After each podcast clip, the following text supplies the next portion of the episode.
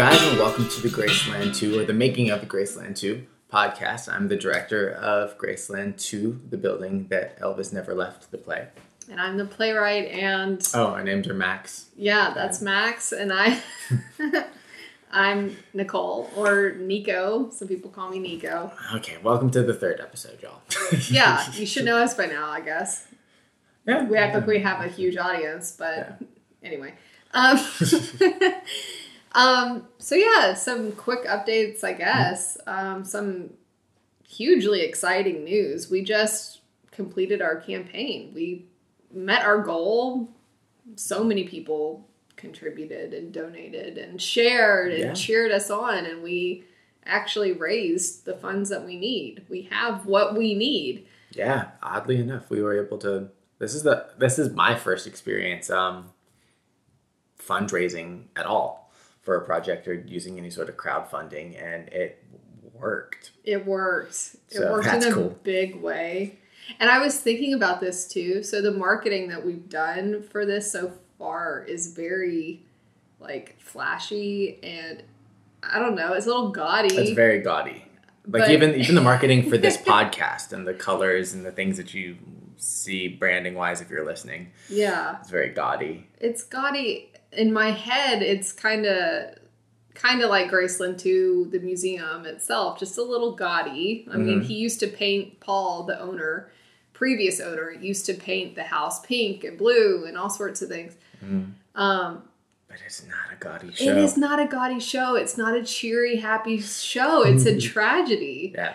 I was literally thinking about that just before this podcast that it's such a different thing.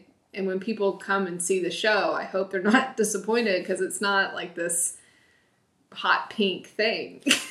It's it's inter- it's interesting though from a directorial standpoint because I that's kind of what one of the points of the whole thing, right? Is that like there's fame and and people's perception of fame and what what it is to be fame adjacent or like even not Graceland 2 but Graceland 1, which if you're from Memphis is plopped down in not what you would call a fancy neighborhood.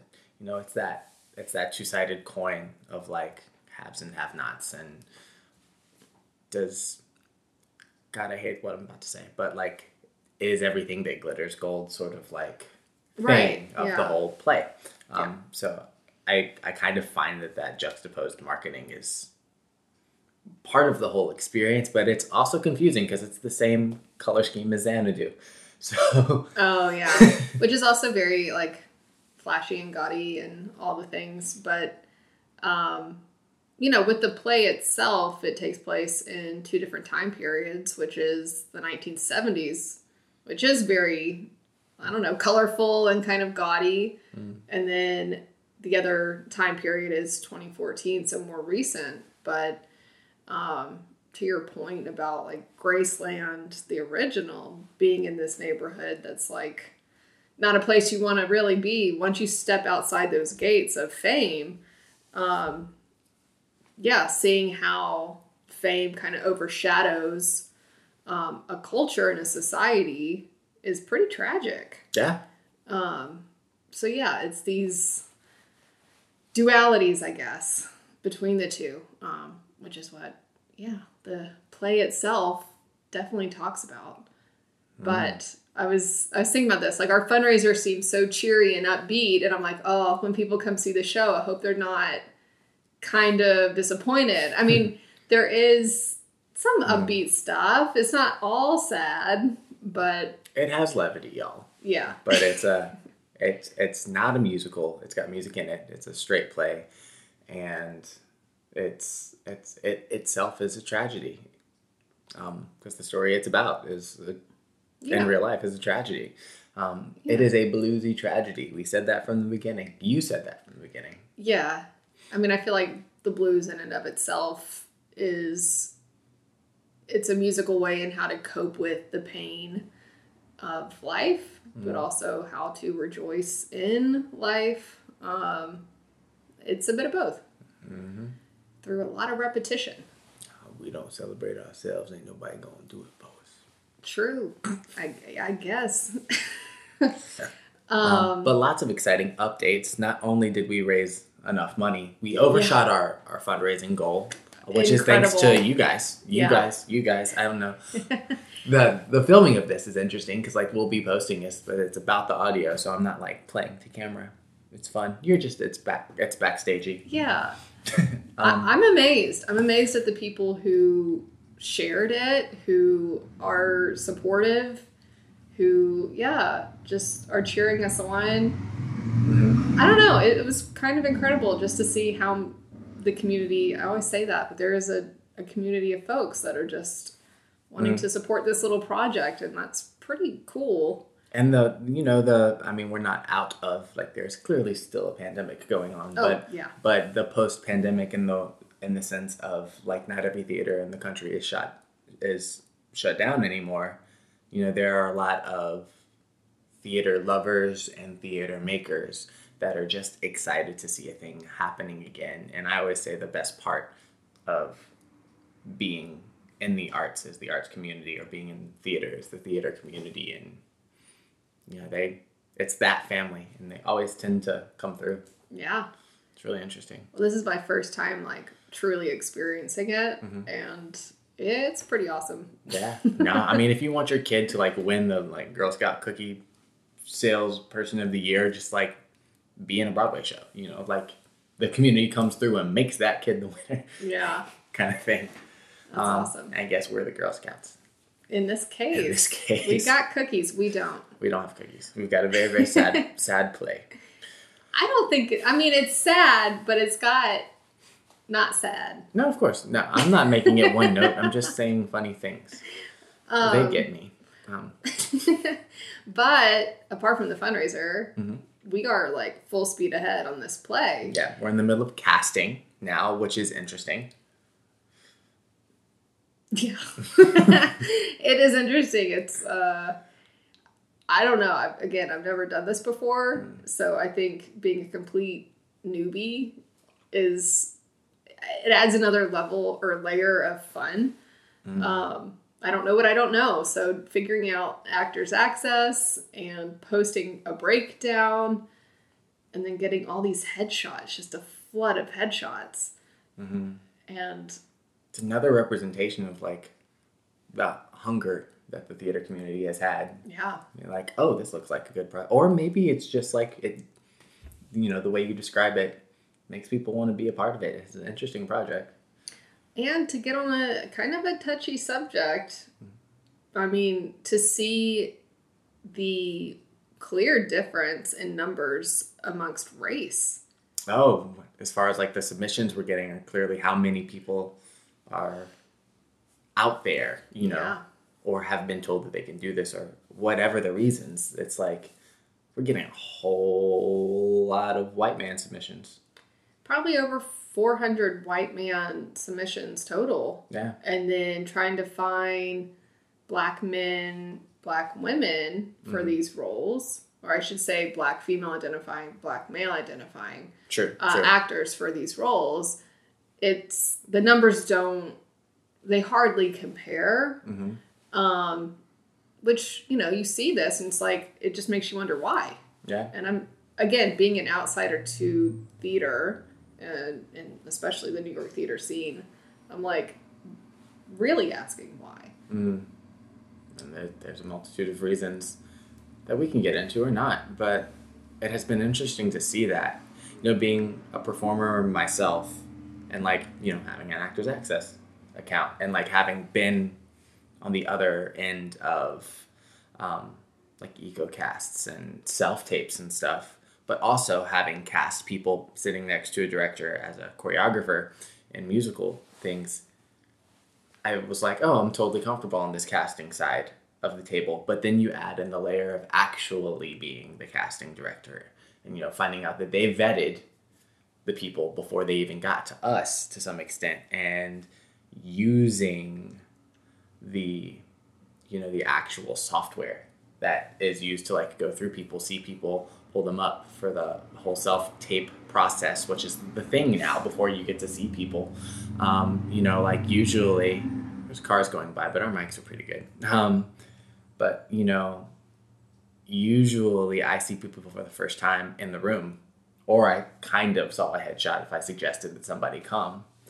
But there's been whole like round of cuts before people even get to me, and that's that's it's just wild, and it takes a whole lot of organizational skills and like all the admin stuff that goes into this. It's you know you you start to really be uh, grateful for other people's jobs. yeah, I mean, we're wearing all the hats essentially. Mm-hmm. I mean, just the two of us. Mm-hmm. Plus Matt. Matt's doing all the music. Mm-hmm. Um, we're definitely not wearing the music hat. That is him. Um, but as far as yeah, I mean the fundraising, the marketing, props, costumes, casting, it mm-hmm. all lands on the two of us, um, which is again, I I'm finding all of it very fun, mm-hmm. and I'm you know learning as I'm going. Um, but casting is a particularly different uh, learning curve. Mm-hmm. um, yeah. yeah. And every director I've ever worked beside has said that you know seventy five percent of directing a show is the casting. Yeah, no pressure. So right, mm. it's like find the right people and you'll have a good show. Well, no pressure. you know, when you get sent over five hundred just headshots, and then you have to go through and like, is this my is this my Paul? Mm. And I I am also feeling. we've been going through the submissions and the the self tapes and i feel bad i feel bad at the ones we're not picking to go through um, because i'm like they put in so much time to read this script and to do it mm. and i don't know there's like a tinge of guilt there for yeah. me that i've got to just let go because mm. obviously there's only going to be one person filling that spot yeah and it's a short run it's a festival so it's not like high stakes for anybody but it's mm. still it makes me feel like oh they put in so much time and effort to read my script get into character and film it and submit. Mm-hmm. yeah anyway. And speaking from having been on that side of the situation that can be stressful. Yeah. Can be like, ah you know? Like i'm still submitting stuff self tapes as i'm receiving them for this job you know? Yeah but then also like really seeing that it's not if that person's talented or not. It truly is do they fit the character? Oh yeah. And yeah, that is mm-hmm. another layer because it's like we've had some really cool and really good self tapes, but it's not quite it.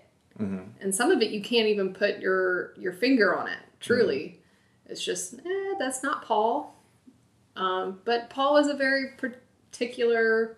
He's very specific character in yeah. real life, and we don't necessarily, you know, like any anything that has to do with uh, living people, that you don't necessarily want to get somebody that's going to do an impression of, you know, want right. them to find their own character, and, and our Paul's not going to be life perfect. Right. You know, our Paul is a character that you wrote. It's mm-hmm. not Paul MacLeod, the man that existed, but it's very much um, inspired by. Uh, right. It's a fictionalized version. All of it's a fictionalized version of history. So, but you you know you want them to fit in there. You want them to allude to. You want it to, you know, get get close in a way. Yeah, it's really it's really interesting. It's going to be an interesting balance. Mm-hmm. As, especially with however these actors will approach the material once we're in a rehearsal room and how I'm going to choose to to act guide not guide um, in the directing process you know me having looked at so much footage of the real Paul and like expecting to hear these words in that rhythm, but you know, people are going to bring better stuff. Maybe you know, no, it's all going to be very interesting. Mm-hmm. And what are some other exciting updates? Well, there's been a lot of Elvis. yeah, it's been Elvis. Like when I, I was at lunch today, and they were playing Elvis in the in the restaurant. Yeah. Um, yeah. I just feel like yeah, there's been a lot of Elvis, and I don't even know. I think the last podcast episode we shot, I hadn't even spoken with the new Graceland Too owner yet. Mm-hmm. Um, so Marie Underwood, after Paul passed, Marie bought Graceland Too, and she's a huge Elvis fan herself. And she's you know enthusiastic about the play and wanted to reach out and our first phone call was a three hour call um, yeah there's a lot to share there it's really cool to be in contact and now the town of holly springs is enthusiastic about the play the instagram of the tourist uh, tourism office of holly springs shared the graceland too play on Instagram, which yeah. is really cool. yeah, so there's some buzz happening in Holly Springs And, about and this. Marie is connected to the people that we wrote, or you wrote. There's no we. I don't write, but connected to the people that you wrote this show about. Like there is in that community to some oh, extent. fully. Like know knows and knew Paul and right. and the the people of Holly Springs and and you know some people that actual characters were inspired by but maybe not named. Um, Yeah. like she knows these people and Oh yeah. get to have conver- you got to have a conversation with her. It's just really it's really interesting. And for this, you know, podcast at some point I'd like to maybe interview her, interview some folks from Holly Springs that knew mm-hmm. Paul and kind of branch out a bit here. But yeah, there's there's a lot of opportunity to see the story from even more angles. Mm-hmm. Um, yeah, and dig in. Mm-hmm. That's really quite exciting. yeah it, it was fascinating um just to hear because again she visited paul several times before he passed and and then how she ended up uh, winning it at the auction is a fascinating story itself so Yeah, I mean we can get into that episode 4 or something. Yeah Ooh. there's a lot i did audio record it i gotta say with her permission i don't have her permission yet to share it um but hopefully at one point If not, we can just have a chat with her on here at some point. Yeah, because she is coming to New York Yes. to see the play. Um, she said she's never taken an Uber before, so this will be It's time to go to the big city, yeah, it'll be fun. Don't ride in them Ubers is. Uh huh. See people She was actually, I think, one of the first to buy a ticket. She texted me and was like, "I bought a VIP ticket. I didn't even know they were for sale yet." So yeah, That's cool. Well, tickets are for, for sale. they y'all. are for sale. They are for sale. a quick plug you Mm-hmm. can get a vip ticket for $45 or general admission for $25 I, I forget the exact times of the performances but we've got may 2nd which is a monday may 6th a friday and may 8th mother's day sunday are our three performance dates. So anyway all that's on facebook and the internet. Yep. Google. Or link in the bio on Instagram. Um, Also, Glass Productions, glassableproductions.com. yes, we have a website. We're getting there. We've got all the things. Um, what else did I want to talk about? I wanted to talk more about Elvis because Elvis came up in a big way this week in different ways. That's really interesting, too. Yeah. very interesting. So there is a a Memphian who he's an Asian American photographer that I've loosely known um, in Memphis growing up and kind of reconnected again in New York a few years ago. I um, I threw a Memphis and New York party, and we had all the stuff. We had Central Barbecue, Pancho's Cheese Dip, Muddy's, uh, pies, uh, Choose 901 swag. They sent us some stuff. It was cool. It was a big thing. We had over 50 people there, and Tommy showed up. Tommy is, Uh, his, his whole name? What's his whole name? oh, sorry. Whole name is Tommy Kha. There it is. Uh, last name K H A. Uh, the story is incredible. So last week, he. Oh, I should even back up further than that. So Yeah. the Memphis airport opened up a new concourse, Concourse B, and they commissioned artists, local artists, um, to have works put up in this new concourse to represent the city. And I've recently flown into that that gating area, and it's quite quite beautiful. Yeah, that's what I've heard. Like, And- they had nice bathrooms, and I hate airport bathrooms. Um, Tommy grew up around Graceland. He grew up in Whitehaven, and all of it, his work over the years, he's dressed up as Elvis. Mhm. He likes Elvis. You kind of, as a Memphian, can't avoid Elvis. We're all, I always say, like, we're in the shadows of the Elvis culture. You can't get away from it. Um, so, yeah, Tommy has dressed up as Elvis and has been influenced by it in his work. And the piece that the airport commissioned uh, was a self portrait of Tommy as an Asian American dressed up as Elvis. And it's a stunning, huge piece of work Massive. um, with nice reds and teals, and it was just beautiful. Um, unfortunately, it got some big news last week. Uh, the airport took it down because of racist complaints by Elvis fans. And first of all, how just disappointing that that was the response to complaints. And And that the complaint existed in the first place. well, for starters, yeah. but you know, there's so much to say about it.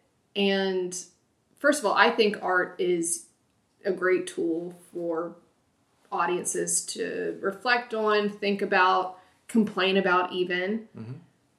But it, I don't think should ever. It, it shouldn't be the the pieces.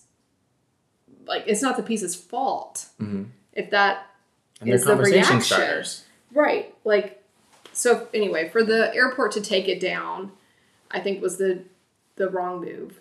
Um so social media took off.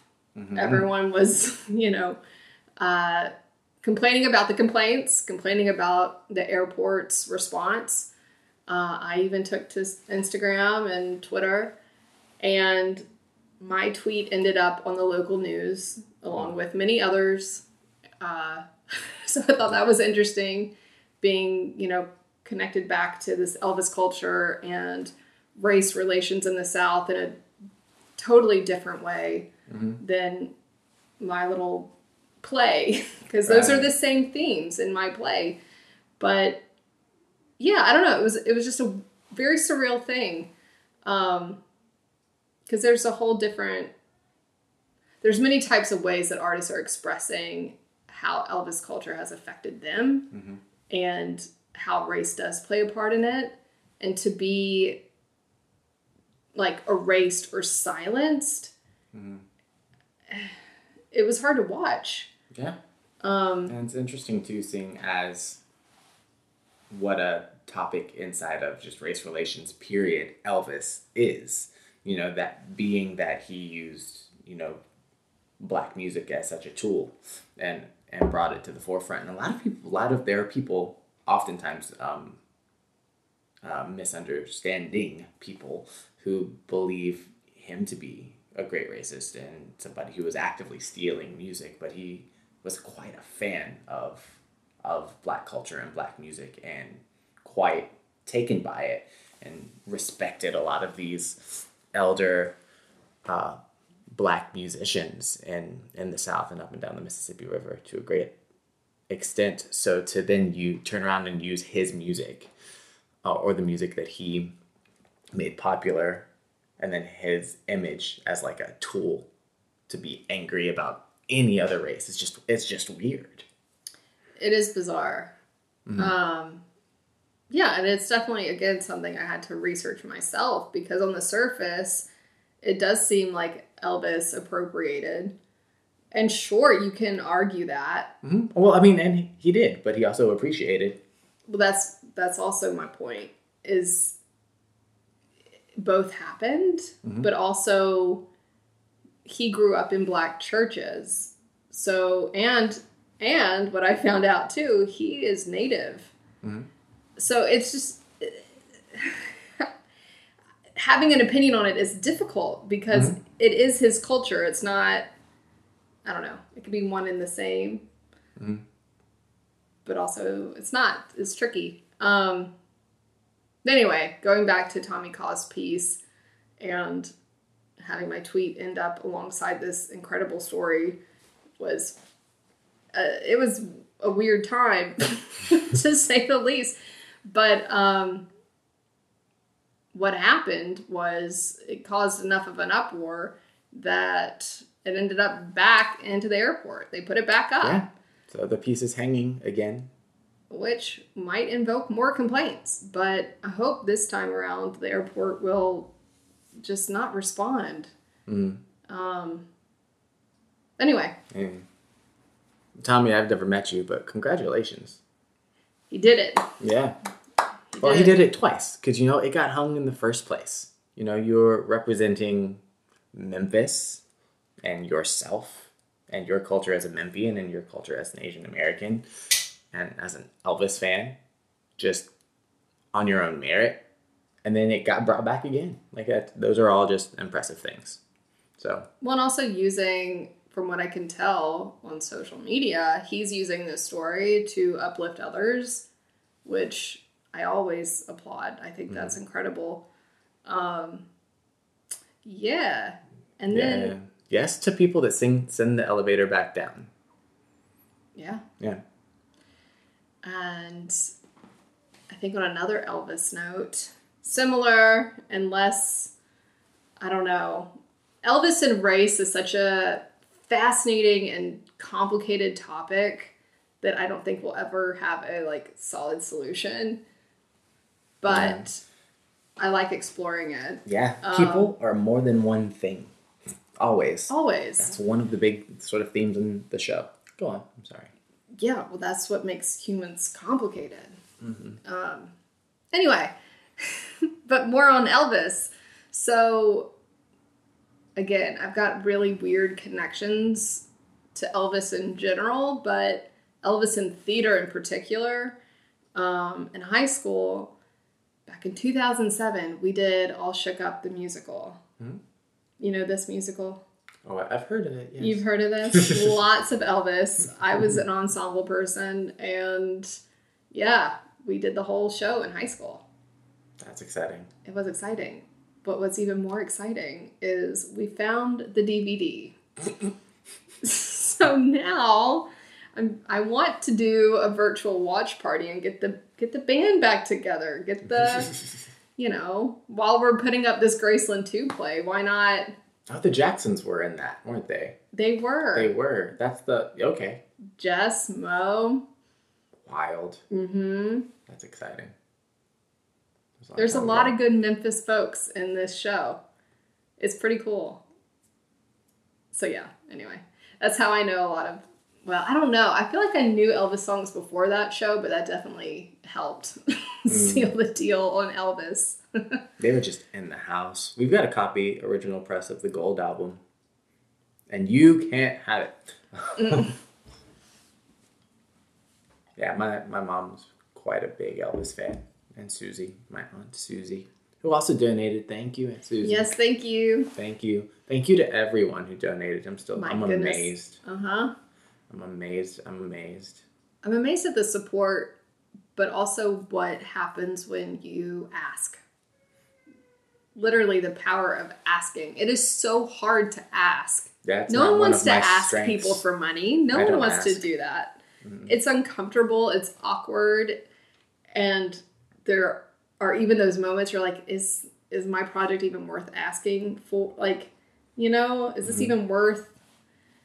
But yes, damn it, yes. like, why not? That's that's how I get to get over it. Is Mm-hmm. well, why not?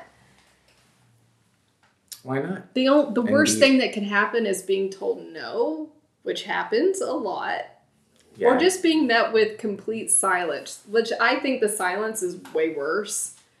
I'm really know? used to know. I worked I've worked in theater for a very long time. Yeah. but I mean, asking for money in particular is. That's so awkward. But I that's why I tried to design this in a way that it's not just asking for money. What I really want to try to create is a sense of community and that everyone's Can take some ownership of this little play they could. absolutely, absolutely. hmm Um, yeah, everyone's a part of this. It's not just us, which honestly is kind of a relief. Yeah. Because not saying we like the two of us can't do it, but it's nice to look around and go, "Oh, you got our back too. Great, great." Everything takes a village. Yeah, yeah, yeah. There was, you know, bef- before she passed. Um, I remember the the day I debuted in Spider Man. My mom wrote this long, beautiful post on Facebook about how it wasn't me going out on stage for my first Broadway performance, but it was like Miss Katie and Miss Deborah and Dwayne and you know Miss Nelson from like theater class, but all the teachers, all the mentors, all the people get to Yeah. like they get to walk on with you, mm-hmm. and like this is another one of those sets of circumstances where it's like the community comes with. A hundred percent. I'm just like, apart from the fundraiser, how many people have read, taken the time to read my drafts and give me feedback before it even was, you know, given to an actor mm-hmm. to read out loud for the first time? That is beyond incredible to me because it is a feat to like sit down and read something and then give notes like that. Yeah, that's a not a small ask. it's time consuming. Yeah, and And I got dyslexia. It's not easy. also the amount of times I like read the whole script out loud to you for feedback. Thanks for listening. hey, my ears work, uh huh. But yeah, it, contrary to some belief. all those no. but yeah, all those little pieces of advice and feedback along the way, that's what like has gotten it to this point. Hmm. Um yeah. Cuz I'm like you can't as a like writing a play, it can't live in your head forever. These are characters that need to speak. Hmm. And which is also a trip. You're like because this did live in my head. And I think I've talked about this before, but it's just it's bizarre to me to mm-hmm. finally have real people speaking the words that just kind of stayed in your head. Um, Well, see, last time last time we touched base with you guys and did a podcast, we had just heard a table read for the first time. So we had six actors Yeah. say words you you've written. Yeah. Now we have watched over a hundred. We've watched hundreds yeah. of videos of people we've never met before in different rooms in the world say your words. Yeah. That's that's crazy. And even still, I'm like, I could edit that. That's what I'm saying. Like, learning too that, like, sure, I wrote the first draft in a month as a challenge to myself. I'm like, just get the words down and we'll figure it out after that. And the rewrites never end. nope. It never ends. Projects are never finished. They're only abandoned. Ugh. True. Is that true? Uh, Abandoned? filmmakers say. Well, this isn't a film. It's also it's the same thing. Oh, but I'm like, you know, the, the, show gets to a point where you don't end. freeze it, and then like that's what the show is. Yeah. Like you could always keep working on it from a writing perspective, from a direction perspective, from a choreography perspective. But at some point, you guys gotta be like, all right, guys, just take it, Right. because I need to have more than one done. Yeah. you know. and we're still at such an early stage. Like it, it's going to keep getting developed and rewritten. And Here's hoping. oh yeah, Yeah. I don't. I mean, I hope. Right. My hope is festival is the beginning. It's not the end. Of course. I mean, that's probably maybe naive to say, but I want to keep pushing um, for whatever's next. I don't know what that is yet, and I think that's half the fun. It's like, what's the journey? I don't know. Yeah. Come along with us. We're figuring it out too. Yeah. And and it's really cool the things we're getting to learn in the process of. Like I I will always understand the casting process that I'm either being looked at as a performer or more more often as a choreographer director. I'll understand that process better now because I've had to wear those shoes. You know, I've Were guys blue suede? yes, I've got blue suede shoes in that closet there for opening night. Um, but also um like this is this is a podcast you're listening to y'all and this is ours Yeah. i produced this and i had to figure out how to you know get this on you know apple podcast get this on spotify like yeah. a, uh, what that's a big deal to me because I listen to podcasts all the time. You do. And Doing the dishes, he's listening to a podcast. or Wake watching up. cartoons. Listen to a podcast. Yep, I run. I listen to podcasts. Listen to All podcasts at the gym. hmm Um, so it's like you know, it's like hearing your song on the radio. Like you know, via Yeah. this pro- project, I like we're developing new things, new skills, getting to experience new stuff, and it's just it's it's really uh, world broadening. That's the term I'm gonna use. Yeah. But it's also just throwing yourself in, Mm. learning as you're going, and just, I mean, we don't have, the, the thing is, the fact is, we don't have time. Nope. Like, we've got a little over a month, Yeah. and so if it doesn't get done now, it's just not going to get done. So we got to just do it. Yeah. I I'm behind. There's a lot to do. I know I'm behind. I can feel behind. I feel very behind. I mean, But we're gonna get there. it's just not feeling like that, just doing it. Yeah. Simple. Just like Seth Godin says on his podcast, merely do the work. yeah. Boom. We'll, we'll do that. Also, I just want to say thank you publicly to Matt because like right right before we decided to start recording ju- this just now, we received two new drafts of songs um, on our computer and they were beautiful. Mm-hmm. So Can Matt- you tell us any more about those drafts or what he's working on right now? Um, yeah, let's let's see. So, um, like many plays, this play will have music that's used to aid in the establishing of a scene or scene changes or to set mood for where you are. Um, but we are trying to do that from an almost completely original basis. Like new things are being composed and they're um, very, very, very bluesy. Um, and so Matt is creating, you know, original orchestrations for those purposes, um, as well as sort of new arrangements or arrangements that are even older feeling than the Elvis arrangements um, of songs that are in public domain so that we can use them. Um, but we triple check that one. Yes. Yeah. Mm-hmm.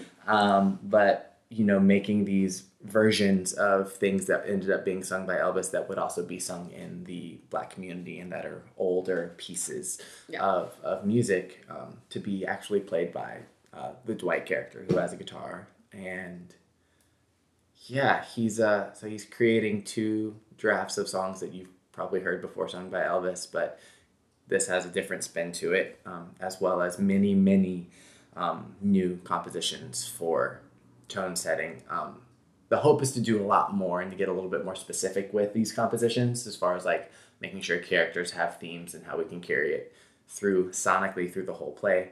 We're only going to get to do a fraction of that for the festival because of time and financial constraints, but he's still doing a great job. Um, so we're sort of setting it up in a way where, from a music perspective, because for the play you wrote, music is a whole another character. Yeah. Um, we're setting up a world where the first act is very much blues, and the second act is very much gospel. And those those those types of music, those souls, those come from the same place, and they're very similar, but they're not the same. right. Um, and from a writing perspective, that's how the story feels too. You know, very bluesy to start here, end up very gospely to start here. Um, and I'll I'll let you guys kind of infer what you will at this point of like what that means practically with what's happening story wise um, throughout those beats. But um, it's fun to build that world. Cool. I'm just, I'm stoked that we're here. We got a lot to Yeah. do, but we've made it so far so good. Yeah, Yeah. we're doing all right. Yeah. We're doing all right, kid. We're doing all right. Uh huh. And just so much Elvis. So much Elvis. So much I'm gonna get me some Elvis shirts. Um, Some of the props include an Elvis cardboard cutout. So we're going to have that in our apartment floating around. probably forever after this. Yeah. I mean, Mm, we don't have a storage space or anything. It's just going to be here. it's, Um, gonna, it's gonna be in that corner. Yeah. It's gonna be a lot of fun props that we have to get. Yeah. This will be fun. It's all gonna be fun. Elvis wigs and a gold jacket. A karaoke microphone, Uh huh. a bunch of brown bags, barbecue bags, Barbecue fla- flour bags. Yeah. Lots of different things, but I think my favorite is the Elvis cardboard cutout. Surprisingly, Amazon has like a few options. Oh, great! Yeah, so we might get a couple. Thanks, Jeff. anyway. All right. Anyway, well, on on that, a couple things before we go. I was about to wrap. Okay. um, is just another giant, giant thank you to everybody that supported. Let that be sharing on your platforms, um, or telling a friend, or or donating. Um, we are incredibly, incredibly grateful and humbled and amazed, and just a big thank you. Um, also, uh, hit us up on the Instagram if on the Instagram, not that old. Hit us up on Instagram. on the Um, Facebook. if you have your own Graceland Too stories, because maybe we can find a way to get you on the podcast as well. Yes, please DM us. I've DM'd a few people that have already shared some of their stories on Instagram. hmm Um, yeah, I want to interview some of them. Yeah, that could be that could be fun. Yeah. Um, and yeah, you know, I'm who knows how long this pod last pod last podcast will be around. but while we're doing this to try and like raise awareness for the show, share the podcast. You know, there's a link. Um, you also got like the star system. Give us like a, a like or a review. It helps. Oh my gosh. Yeah, it we're- sounds like one of those influencer people. Um, nah, I guess we, we like, subscribe, comment yeah. down below. But all those things, you know, when people review the podcast, it helps the algorithms. So Okay. there it is. I'm not, I don't really know much Yeah. about the podcast world, but So if it's anything like the YouTube. anyway, um, yeah. So help us out there, um, so we can just sort of raise awareness, and we'll we'll see where this thing goes. And thank you guys for being a part of this journey, and for listening for us to us ramble about it. I feel like we kind of rambled this time. There's been a lot of different topics. Yeah, I think our upcoming, not I think, I know because we're planning them. The upcoming episodes are going to be um, a little bit more topic driven. But we just wanted to give you guys a good little update and put so- something else up there. Also, something I've noticed that when we say Graceland, we say Graceland. And then when people up here read it on the show or on the internet, they say Graceland.